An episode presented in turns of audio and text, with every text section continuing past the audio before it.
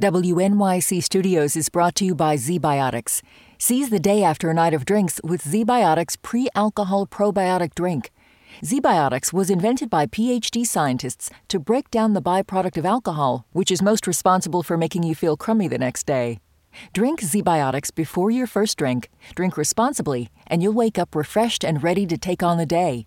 Try it for yourself at zbiotics.com slash WNYC and get 15% off your first order when you use WNYC at checkout. That's zbiotics.com slash WNYC and use the code WNYC at checkout for 15% off. Science Friday is supported by Progressive Insurance. Whether you love true crime or comedy, celebrity interviews or news, you call the shots on what's in your podcast queue, right? And guess what? Now you can call them on your auto insurance too with the Name Your Price tool from Progressive.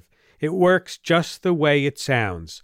You tell Progressive how much you want to pay for car insurance, and they'll show you coverage options that fit your budget. Get your quote today at progressive.com to join the over 28 million drivers who trust Progressive. Progressive Casualty Insurance Company and affiliates.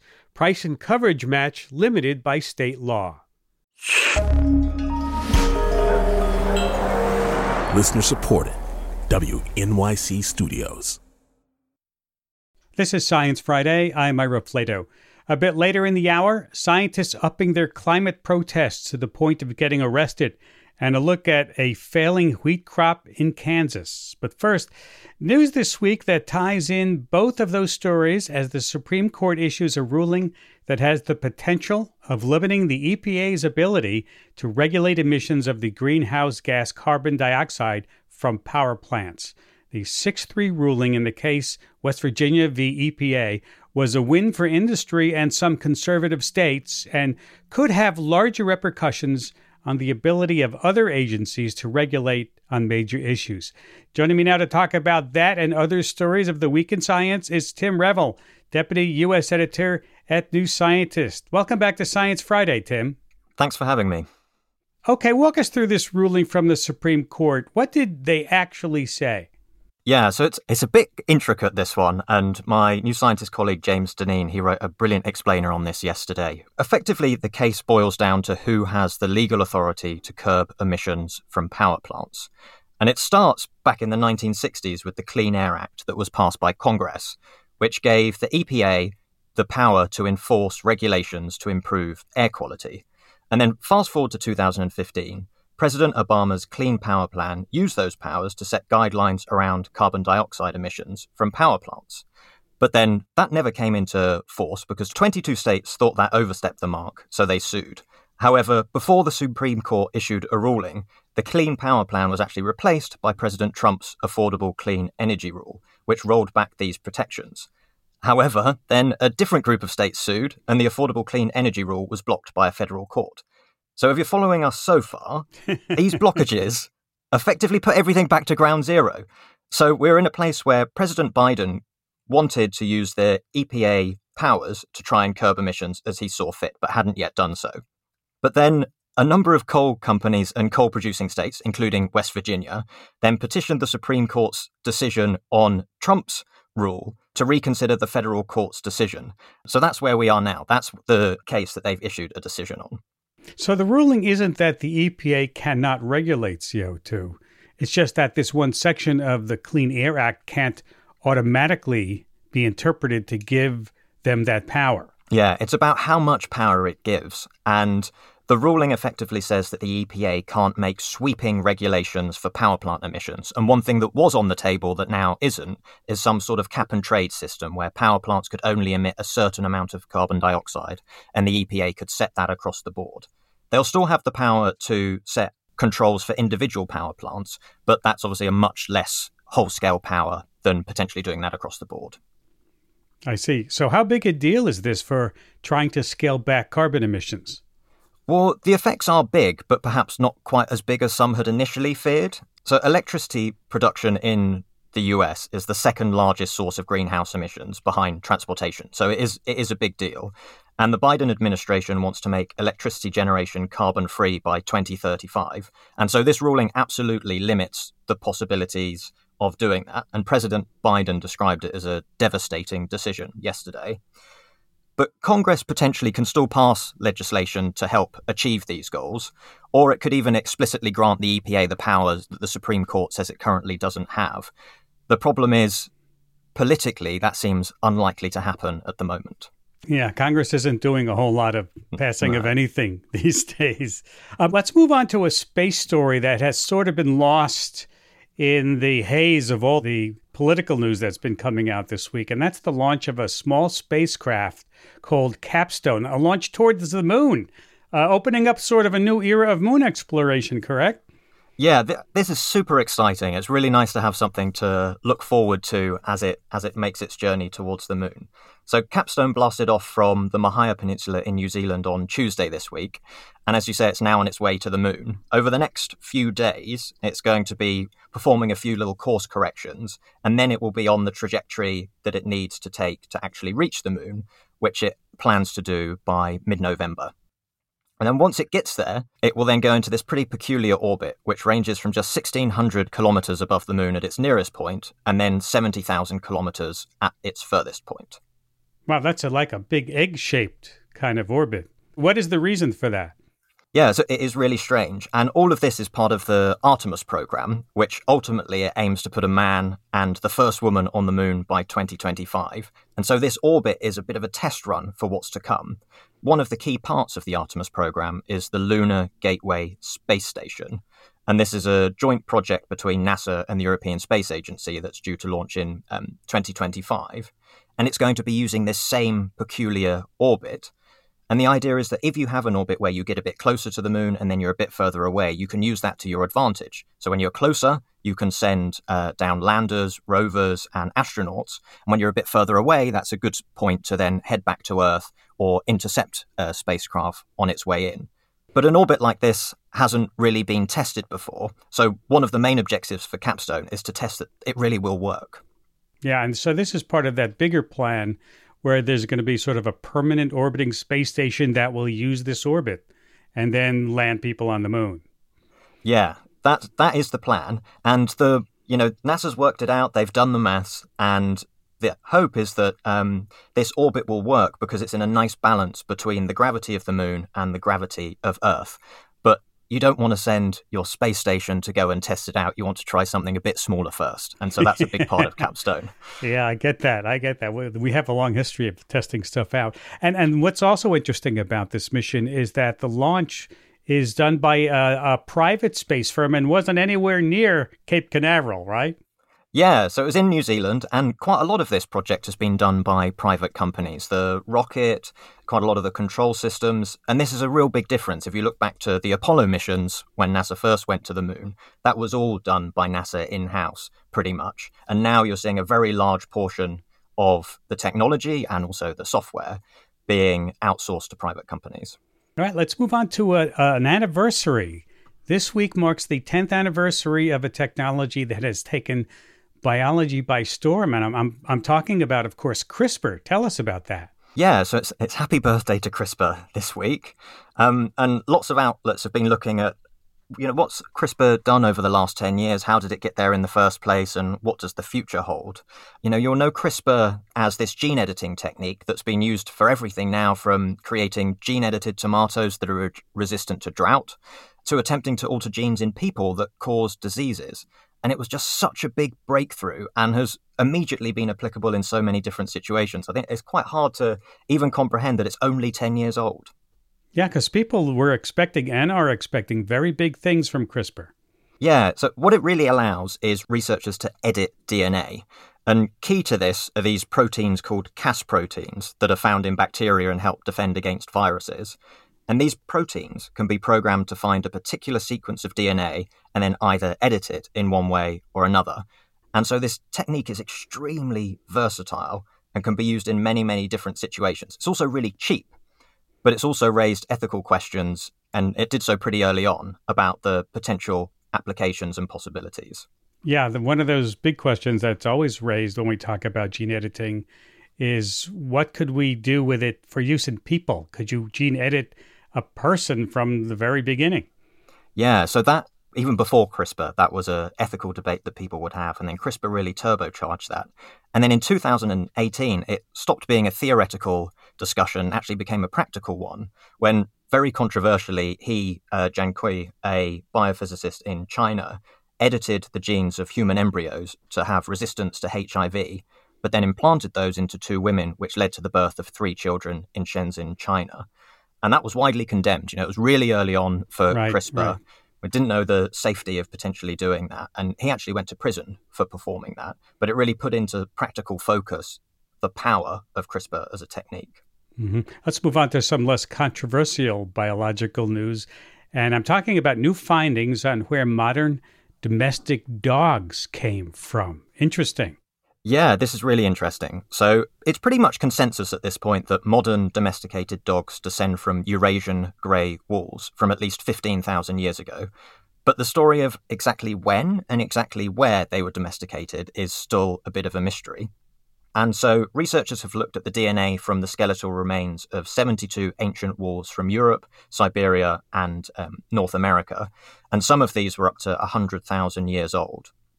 And then the researchers compared the ancient genomes to the genomes of early and modern day dogs to see if any of these wolves were more closely related to them, which would give us a hint of their origins.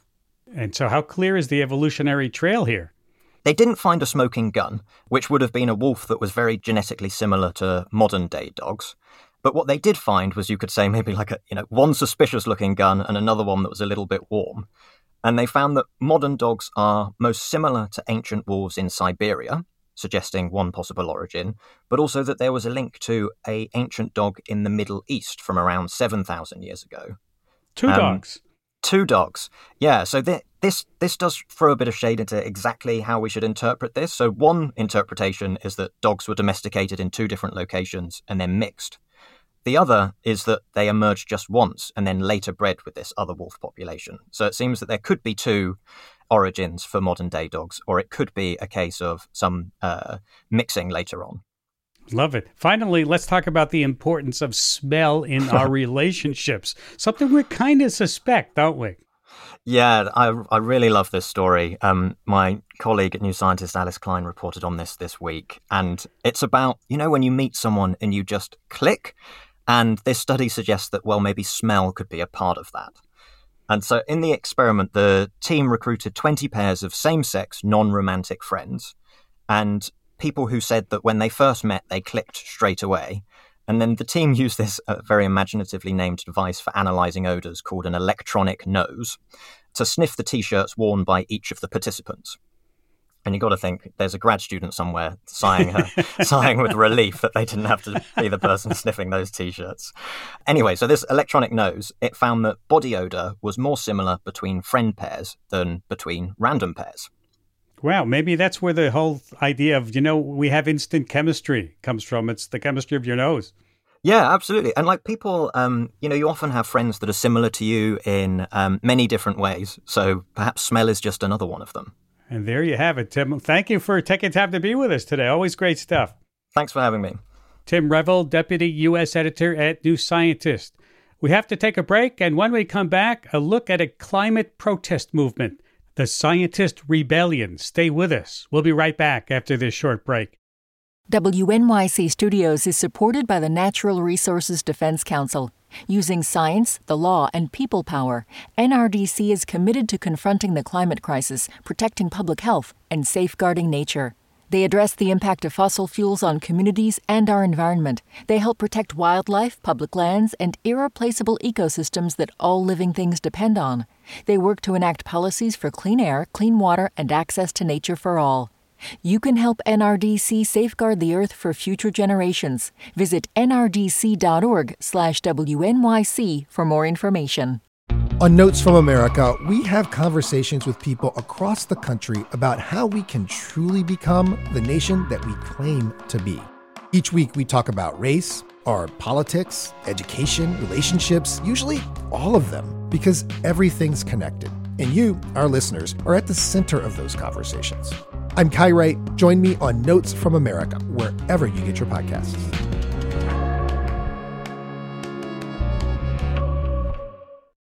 This is Science Friday. I'm Ira Flatow. More than 50 years ago, leading up to and following the very first Earth Day in 1970, all across the U.S., scientists, activists, and the public marched through the streets fighting for clean air and water regulations. And now we are living through another crisis, one that's only getting worse with time climate change. Science confidently tells us that we have to make big changes fast to curb emissions, and we heard earlier, just yesterday, that the Supreme Court issued a major ruling that curbed the EPA's power to regulate carbon emissions. I've been thinking lately about how impassioned environmental scientists were back in the day, seeking change. Scientists like Paul Ehrlich and Carl Sagan appearing on major talk shows, warning of environmental destruction. And one, Barry Commoner, ran for president on a third party. So I got to wondering where is the rebellion this time? And I found it alive and, well, how well is it? That's what I want to find out with my next guests, whose actions make them bona fide climate activists. Let me introduce them. Peter Kalmus, a climate scientist at NASA's Jet Propulsion Lab in Pasadena, California, who chained himself to a bank. Rose Abramoff is a global change ecologist based in Knoxville, Tennessee, who chained herself to the White House fence. And let me say that both of my guests are speaking on their own behalf and not their institutions. Welcome, both of you, to Science Friday. Thanks so much. Thanks for having us. You know, I said uh, you are bona fide activists because you both have the street cred for that title. Peter, let me begin with you. Your protest in LA, where you chained yourself to a bank. Walk me through that, will you? Yeah, so it grew out of a sense of getting more desperate every year about inaction over uh, climate breakdown. And yeah, I've got two two kids, two young sons, and I've been a climate activist really for 16 years. And then the IPCC report, uh, the Working Group 3 report, came out on April 4th. And it said extremely clearly that we have to have a moratorium starting right now on new fossil fuel infrastructure. And that's the thing that really gets me is that we're in a climate emergency, and yet world leaders still keep wanting to build out fossil fuel infrastructure. Uh, totally against the scientific consensus. And so, out of desperation, I joined a group called Scientist Rebellion, which planned a global day of action on April 6th. And what we decided to do here in uh, Los Angeles was to highlight what you could call the money pipeline. So, so these big investment banks, and JP Morgan Chase is is the biggest of them all in terms of funding new fossil fuel projects, which is what has to stop. So we wanted to uh, to to basically bring attention to that part of the crisis. So that's what we did. Well, after you changed yourself to the J.P. Morgan Bank, what happened? We had these uh, these kind of kryptonite bike chains. There were two sets of double doors, and there were four of us willing to risk, as as we say. And so we locked the doors closed first to prevent, you know, sort of altercations with people coming in and, and you know trying to get out and being frustrated. There were other doors to the building, and then we simply uh, chained our wrists to the door handles and we waited. And a couple hours later, um, they decided to close the bank for the day, and we we cheered. And then shortly after that, the police arrived in force. Um, there were probably at least 80, maybe 100 uh, police in full riot gear, and they asked us to leave, and we politely declined. And then they arrested us, put us in handcuffs, and um, locked us in the slammer for about six hours and then let us out uh, shortly after midnight. And um, and that's where we're at now. We have a court date for misdemeanor trespassing. Mm-hmm. And Rose, uh, you change yourself to the White House fence. Please tell us about that.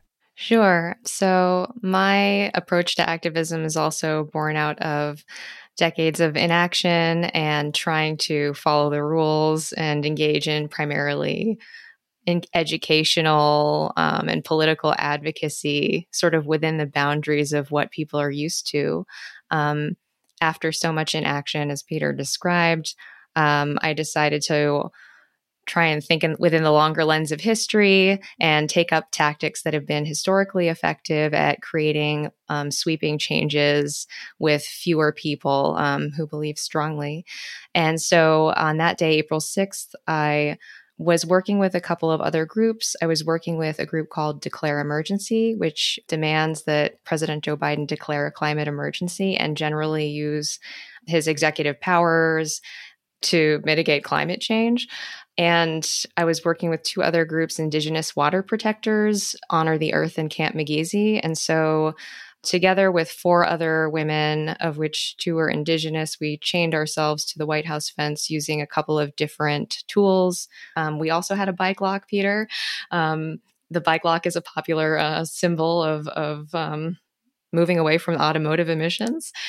Uh, we locked on without incident. The police were on the scene very quickly. Um, they were already there were already a few stationed in various parts of the park in front of the White House fence. They cleared the park extremely quickly, um, moving everyone who was supporting us away from us, and maybe half an hour to an hour um, were able to assemble the tools they needed to cut us off. So they needed bolt cutters, they needed a circular saw for the bike lock. Were you, were you arrested? We were, yes. We were risking arrest and we were arrested. The amount of warming that we're facing threatens our lives and threatens the lives of hundreds of millions, eventually billions of people. And so I really have the distinct sense that we're fighting for our lives and that we need to start thinking about what we're willing to do in order to defend ourselves. I want to know do you think you really accomplished anything concrete by doing this? As I say, I've watched protests for the last 50 years. Some are successful, some are not. Certainly, the civil rights movement uh, believed in civil disobedience. They were up a notch. Do you, do you think that you can get the attention, Peter, that you desire for real change here? I, I felt a huge shift after April 6th and the Scientist Rebellion. I see, first of all, I've connected with dozens, hundreds maybe, of young activists around the world who are similarly engaging in civil disobedience. And i think they're frustrated that more scientists and more you know people in power and more people with authority aren't stepping up to the plate and speaking out uh, like that this is an actual emergency and speaking through their actions right? Communicating through their actions instead of just in peer review papers. So it's been very heartening to them. But i think even more importantly i've sensed a shift in how the mainstream media has been discussing uh, climate breakdown. What is the shift that you're seeing? The shift is that the, the mainstream media is starting to do things like say that basically communicate the narrative that we are potentially at risk of losing everything here and that the fossil fuel industry has been basically lying for decades and causing this to happen. Like we didn't have to get to this point. Also, Ira, there was one concrete result. I'm not sure if you can credit it to us, but following the April rebellion, sometime afterwards, Joe Biden did somewhat fulfill one of the stated demands of declare emergency, which was to authorize, utilize the Defense Production Act um, in order to facilitate a transition to renewables. So I think that there is some evidence that the increased awareness, at the very least, of the climate crisis um, can push legislators and the executive office to make change. Let's talk about yesterday's Supreme Court ruling that cut the EPA's power to regulate greenhouse gas emissions, actually undoing climate activism. Is it frustrating to live in a country that has the power to limit greenhouse gases and, and actually go in the opposite direction? Absolutely. I mean, we know that the United States accounts for the great majority of historical per capita excess emissions. And so it really, we have a special place in history and not a good special place in history as being one of the greatest creators of the climate crisis. And so I think it behooves us to take a leadership role in limiting our emissions the Biden administration has made some promises. You know, in in the opinion of the sci- many in the scientific community, it's not enough to limit catastrophic breakdown. But we're not even on track to meet those emissions targets, um, and this EPA ruling hamstrings us further. Mm-hmm. Well, you're both climate scientists. Do you need more support from other scientists to join you or the you know the scientist rebellion? The more people engaging in whatever way they can uh, in the in climate action, including and up to risking arrest through civil disobedience, the better. I I think this is it. Like this, it's it's do or die time. We need to get the movement as strong as it can get as quickly as possible. In my opinion, there's basically capture going on by the fossil fuel industry, capture of our political system through donations, which are essentially bribes to politicians, capture of the media by basically owning the corporations and you know reporters feel like they can't say what they might otherwise say. Even capture of the united nations sort of annual conferences the conferences of the parties you know they try to hammer out international agreements to stop climate change. If the fossil fuel industry has infiltrated sort of the power structures of our collective decision making to that degree there's no other conclusion to draw but that the grassroots movement has to get stronger than that. The people in charge the people in power have to be more afraid of the grassroots mover movement, basically the voters, than of the fossil fuel industry. So let's talk about the voters. Do you think the voters are behind you, uh, or do you think that it's really just still very hard to get people to care about the climate? Yeah, so I one of the things that I that I think about a lot is how the media has been, like I said, captured essentially by whatever it is, by by really rich people, by the fossil fuel industry, um, Rupert Murdoch with Fox News, for example, um, and even even the not ultra conservative media, right, hasn't really been telling the story for years and years. They would want to tell both sides, right, and they would have like debates. They would have a climate denier who came in with anti-science, with incorrect facts. the fa- the false equivalents. Right, with with cherry picked data, and they would expect you know climate experts to push back against that, and the public got you know very confused. And the fossil fuel industry, as is very well documented now, has spent decades literally putting out disinformation and trying to confuse the public and trying to minim- minimize public concern. But don't you then come across as alarmist or the the crazies, the fringe element being portrayed that way? Well, I think one major issue here is that there's no direct line from scientists to the people. We're filtered through media, we're filtered through this false equivalency. Um, and so you don't get a sense of the conversations that we're having within the scientific community with ourselves, um, because science communication is often filtered through this um, extremely um, careful language, very risk averse language, in order to maintain this this sense that we're calm and unbiased and collected. But when we're standing at the water cooler, we are freaking out.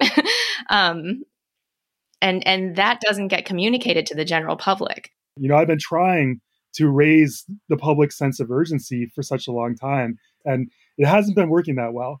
And so I'm like, well, let's try climate disobedience. We'll see if that works. And I, I, to me, the results of that experiment were really astounding. You're listening to Science Friday from WNYC Studios. And what kinds of tactics are you planning for the future? Can, can you talk about them? In a broad sense, yes. Um, I participated in an action just last weekend um, supporting the Debt for Climate campaign, which is essentially an international global South led movement to try and cancel global South debt so that they can use that money to transition to renewables. And so Scientist Rebellion and the movement in general are trying to support each other and coalesce as much as possible around these broad yet achievable specific demands that can help with climate mitigation, help with transitions, and help with equity, like the equity is- issues related to mitigating climate change. Mm-hmm. And I think you'll see a perseverance and potentially an escalation of tactics as the climate crisis escalates. Interesting. Rose, do you encourage other scientists to join Scientist Rebellion? Absolutely. I think, you know, we as scientists think of ourselves as the, you know, last great community that cannot be bought, you know, or so we think. We, we believe that in the truth um, and in speaking the truth. And so I think it's more important than ever now that we not be afraid of what we might lose and really try to communicate the truth as forcefully as possible um, and and not rely on the sort of cultural tendency to water down the severity and the urgency in order to appear calm. We need to abandon that because you mentioned that climate activists are accused as alarmists, but I think that there is cause for alarm. And so in that sense, we may we may be able to reclaim that term you know, earth scientists and climate scientists and biologists and ecologists, we have front row seats to the destruction of Earth's life support system and the destruction of these ecosystems and these animals and plants and fungi are on this planet. To, in my mind, it's really a cosmic thing. You know, I, I started out as an astrophysicist and I switched into climate science to, in, in, in 2012. Um, I think a lot of Earth scientists are just observing this and observing these changes and they're studying these systems because they love these systems and they're they're failing and dying in front of their eyes. And we're feeling terror we're feeling desperation and again just empirically writing our papers and showing the plots that are you know the trends are getting stronger and stronger and the the signals are getting stronger and stronger. And you know it's not hasn't been working. It hasn't the way it should work uh, is those data should convince policymakers of the extreme risk that we're heading into and the, the growing cost in terms of human lives in terms of our collective future uh, as a human species on this pale blue dot. Um, they should start taking action according to science but they are not. And we could argue about why they're not. You know i've already expressed my opinion as to why. But we can't keep doing what we've been doing that hasn't been working. We have to try something new. And right now, I think civil disobedience is a very fruitful uh, thing to try doing. Rose, you agree? Yes. I mean, scientists can usually make, research scientists can make a lot more money. I could make a lot more money working for the fossil fuel industry using my exact skill set. Um, but I choose not to. I study the earth because I love it and I can't bear to see what's happening to it. Ira, can I end with a quote from Carl Sagan from his book, uh, The Demon Haunted World? Sure. All right. So he was warning against the sort of anti science that we witnessed yesterday with the Supreme Court decision. He said, The candle flame gutters, its little pool of light trembles, darkness gathers, the demons begin to stir. We have to, as a society, listen to scientists. And we have been sounding the alarm so clearly for such a long time, and we've been being ignored. And that has to stop because the costs are mounting rapidly. I want to thank you both for taking time to be with us today. Peter Kalmus, climate scientist at NASA's Jet Propulsion Laboratory in Pasadena. Rose Abramoff is a global change ecologist based in Knoxville, Tennessee. Thanks again. Thank you for having us on, Ira. Thank you so much.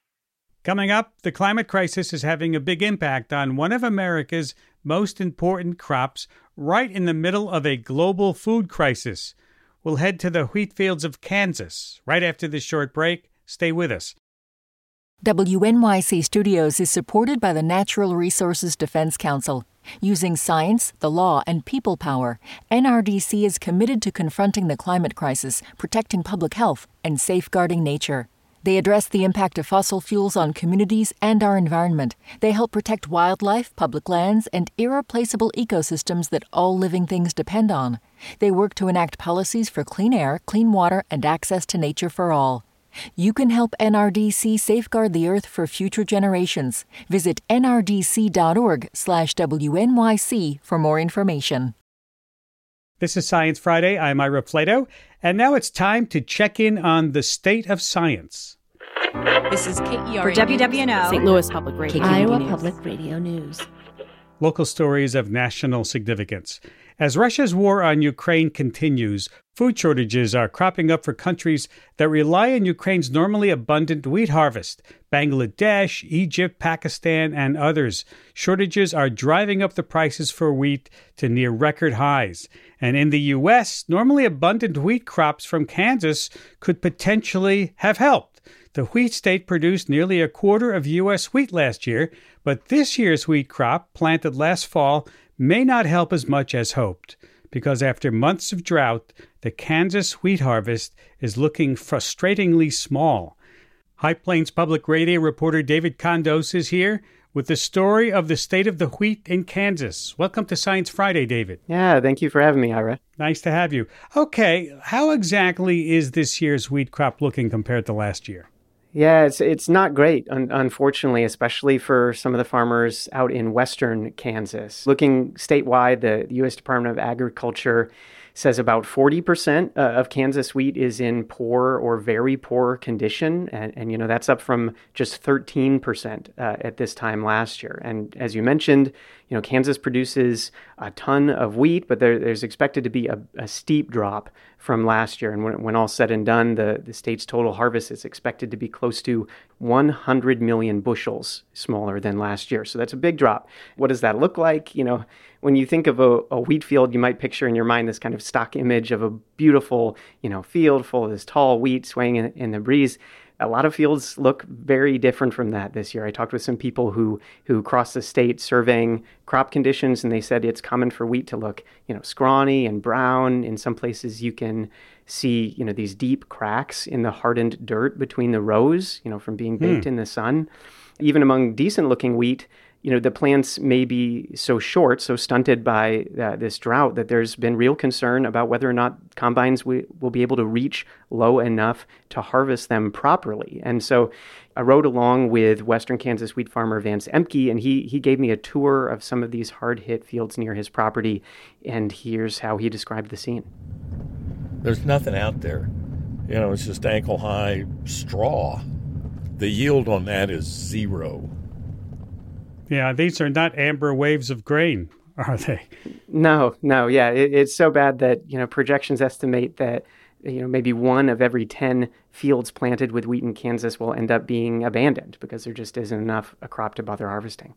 Yeah, and of course this shortage is all because of the drought. How bad has the drought been? Uh, it's been bad, you know, maybe the worst drought here in a decade. Modern wheat seeds have been bred to be more drought resistant, but the conditions this year have just pushed them to the limit. And so, you know, the entire western half of the state of Kansas is in some level of drought and has been for months. Some parts of southwest Kansas have been experiencing extreme or exceptional drought, you know, the, the two highest levels on the U.S. drought monitor scale since Christmas. And so, while we have gotten some rains recently, it's you know too late in the growing cycle for this wheat crop for that rain to even help it. You know, basically too little, too late, at least for this year. And you know, when you think about how important that is for the wheat in this area, you know, a lot of it is dry land, meaning it's not irrigated and depends entirely on rainfall uh, for all of its water. And you know, some of these places are so deep in drought that even after some recent rains, it would still take you know an additional three, four, five inches of rain just to get back to their year to date average. No kidding. And I talked with Daryl Strouts, uh, who heads up the Kansas Wheat Alliance, and here, here's how he put it. I'm always reminded of an old proverb that says that a farmer that has too much water has a lot of problems. A farmer that doesn't have enough water has only one.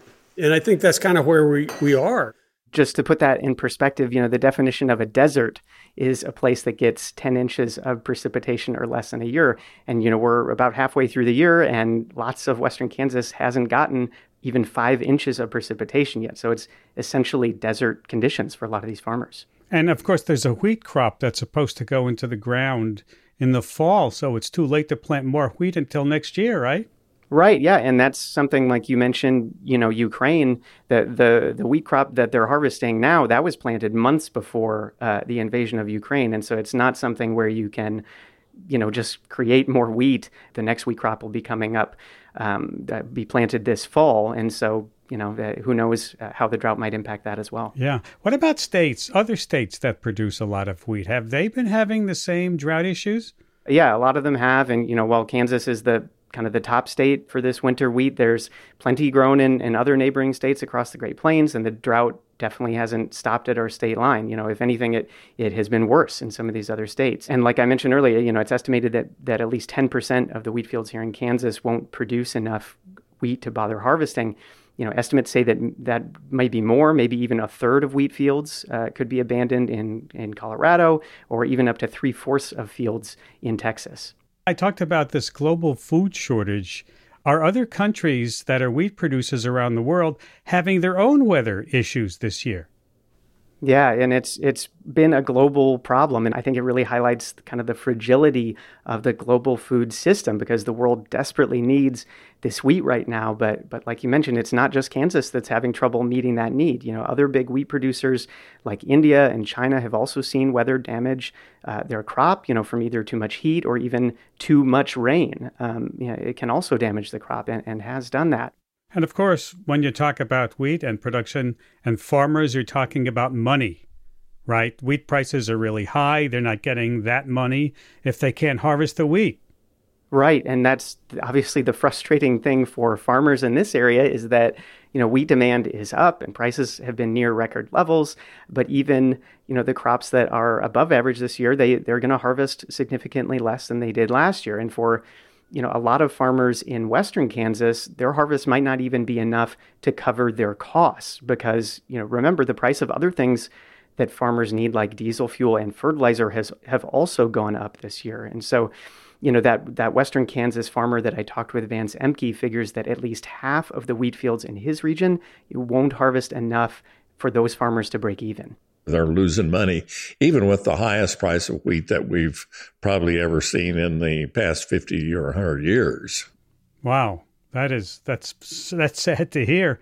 Uh, what about long-term predictions for the climate in western Kansas? Does that suggest that we're in for a long period of drought? Yeah, and and I mean the scary thing is just looking at short term. You know, this current drought is still going on. It's been going on for months and is still here, and no one knows when it might end. You know, projections say it could stick around uh, for months through the summer, but you know, Kansas historically is no stranger to droughts that can last much longer than that. You know, you think of the Dust Bowl. You know, so this drought could last even into next year. But you know, longer term, I think it does highlight the challenges that farmers face in a dry area like this. You know, where there's kind of a delicate balance that climate change could upset because if parts of western Kansas are already so dry that growing wheat is a bit of a challenge, you know, any further incremental changes in how hot or how dry this region becomes will make farming that much harder. And so if you know if you think of western Kansas as this kind of borderline region or this you know canary in a coal mine for looking at you know how drought and farming and climate change are interacting, you know we could see significant impacts from that here in coming years, maybe even before some of those changes start impacting other places you know, east of here considering how frustrating it sounds that farmers are and how little money they're making on this wheat, are they talking about either possibly planting less wheat next year or switching to possibly less water intensive crops? Yeah, like you mentioned, you know, there there are other crops uh, that might need even less water, like cotton, uh, for example, is one crop that's starting to to be grown in uh, southwest Kansas. Uh, the other thing, like I mentioned, is you know these new varieties of drought resistant wheat seeds that researchers have been breeding uh, for the past few decades and, and have you know helped this year from becoming much worse than it might have otherwise been. And you know the, the last thing is you know when you're thinking about water conservation and, and soil conservation and soil health, that farmer I talked with, Vance Ehmke, he gave me the example when he was driving me around that, you know, he was looking at his fields and some neighboring fields that, that were doing worse. And he expects his crop to be a little above average this year. And he credits that to, you know, caring for his soil and letting the ground rest. And and when he drove me around and pointed out some of those fields that, that look worse, you could still see some of those corn stalks among the shriveled wheat from the, the corn harvest that came right before they planted the wheat. And, and that you know, means that soil didn't get to rest and recover uh, in between those plantings. And so there, you know, there are some conservation practices like that that, it, at least in the mind of some farmers, uh, would would really help as well. So we're keeping our fingers crossed for you. Thank you for taking time to be with us today, David. Thank you again for having me on. David Condos, reporter for High Plains Public Radio and the Kansas News Service. David is based in the town of Hays, Kansas. I'm Ira Flatow, and this is Science Friday from WNYC Studios. You know, it's not unusual for people to crowd into a theater to see a big blockbuster about science or science fiction. Think about the successes of Jurassic World movies or any sci fi disaster film. But when was the last time you saw people clamoring for seats for an educational film made by scientists? The answer is, well, maybe never. But this was not unusual in the early 1900s when film was an up and coming medium and science was capturing the public's imagination. Well, this summer, our friends at the Museum of the Moving Image in Queens, New York, are highlighting science education films of the past. SciFri's Kathleen Davis takes us into the new exhibit Twitch, Pop, Bloom Science in Action.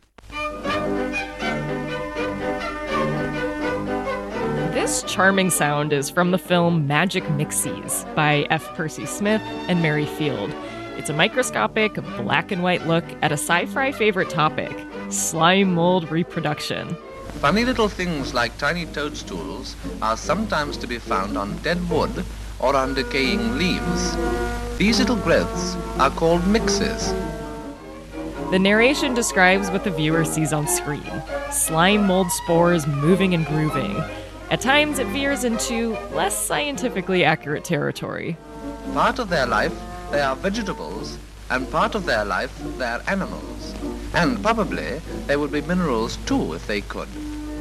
Now, we know in 2022 that fungi are their own category of spore producing organisms. So, not vegetable, animal, or mineral. But all in all, the film is a really cutting edge and informative look at the reproduction of fungi. That's especially cool considering it was released in 1931, just four years after the first talkie, or movie with sound. Magic Myxies is one of nine films you can see as part of Twitch Pop Bloom Science in Action. The films in the collection were all released between 1904 and 1936. Sonia Epstein, the museum's associate curator of science and film, is the brains behind the exhibit. This was a time when scientists were really motivated by new technologies, including ones like the microscope and x rays and things like that. Um, but cinema, you know, sort of fell into the realm of another tool for research. And they developed these, in some cases, ad hoc techniques to film things motivated by a desire to observe and understand and further their research. An example of that can be found in the film Motion Study of a Bullet Penetrating a Soap Bubble by Lucien Bull. It's exactly what it sounds like.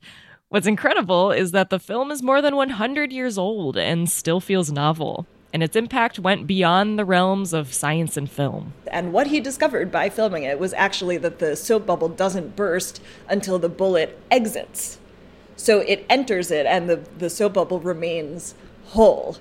And he went on to contribute to the study of ballistics during World War One. So you know, really using the medium, if you will, as an essential part of of research, and I think that is a lot of what makes these films feel so resonant or necessary because they were.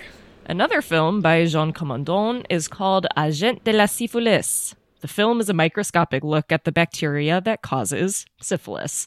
In 1909, this was groundbreaking work. Syphilis was devastating.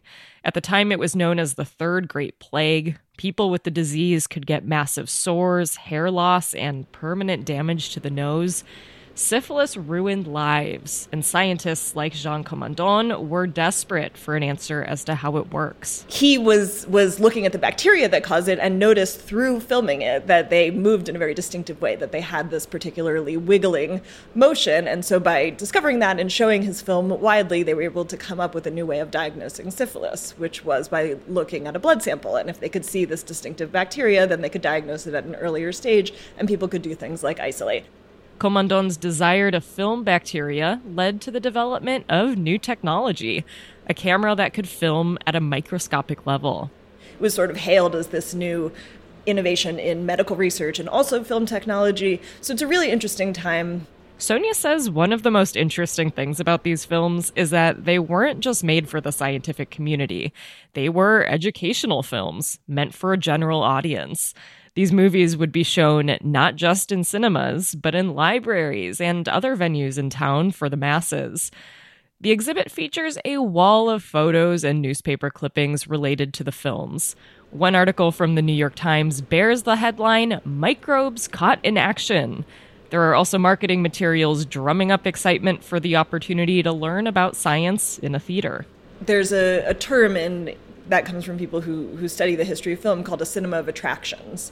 And that's a term that applies to, I would say, a lot of the films in this exhibit, where people were also coming to see film not for necessarily the story that it would tell, but to see the kind of magic of cinema. And these science films really showed that. I mean, they were showing bacteria that was living under the skin. You know, when else can you see that? With this exhibit, Sonia wants to give people the chance to see these films the way they were meant to be seen in public with other people who want to learn. Twitch Pop Bloom Science in Action runs through July 17th at the Museum of the Moving Image in Queens. For Science Friday, I'm Kathleen Davis.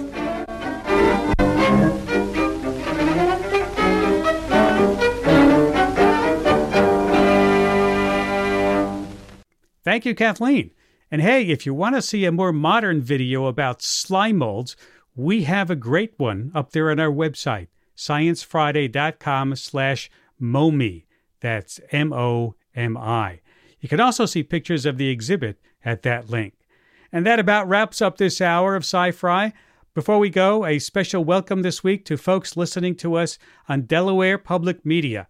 And hello again to listeners in Washington, D.C. on WAMU. Glad to have you with us again. Here's Charles Bergquist with some of our colleagues who helped make this show happen. Thanks, Ira. Emma Gomez and Dee Peterschmidt are our digital producers. Jordan Smudgick and Jason Rosenberg are our grants managers. Ariel Zych is our director of audience. Beth Ramey is our controller. And I'm radio director Charles Bergquist. Thanks for listening. Thank you, Charles. BJ Liederman composed our theme music. Wishing you and yours a happy and safe 4th of July weekend. We'll see you next week. I'm Ira Flatow.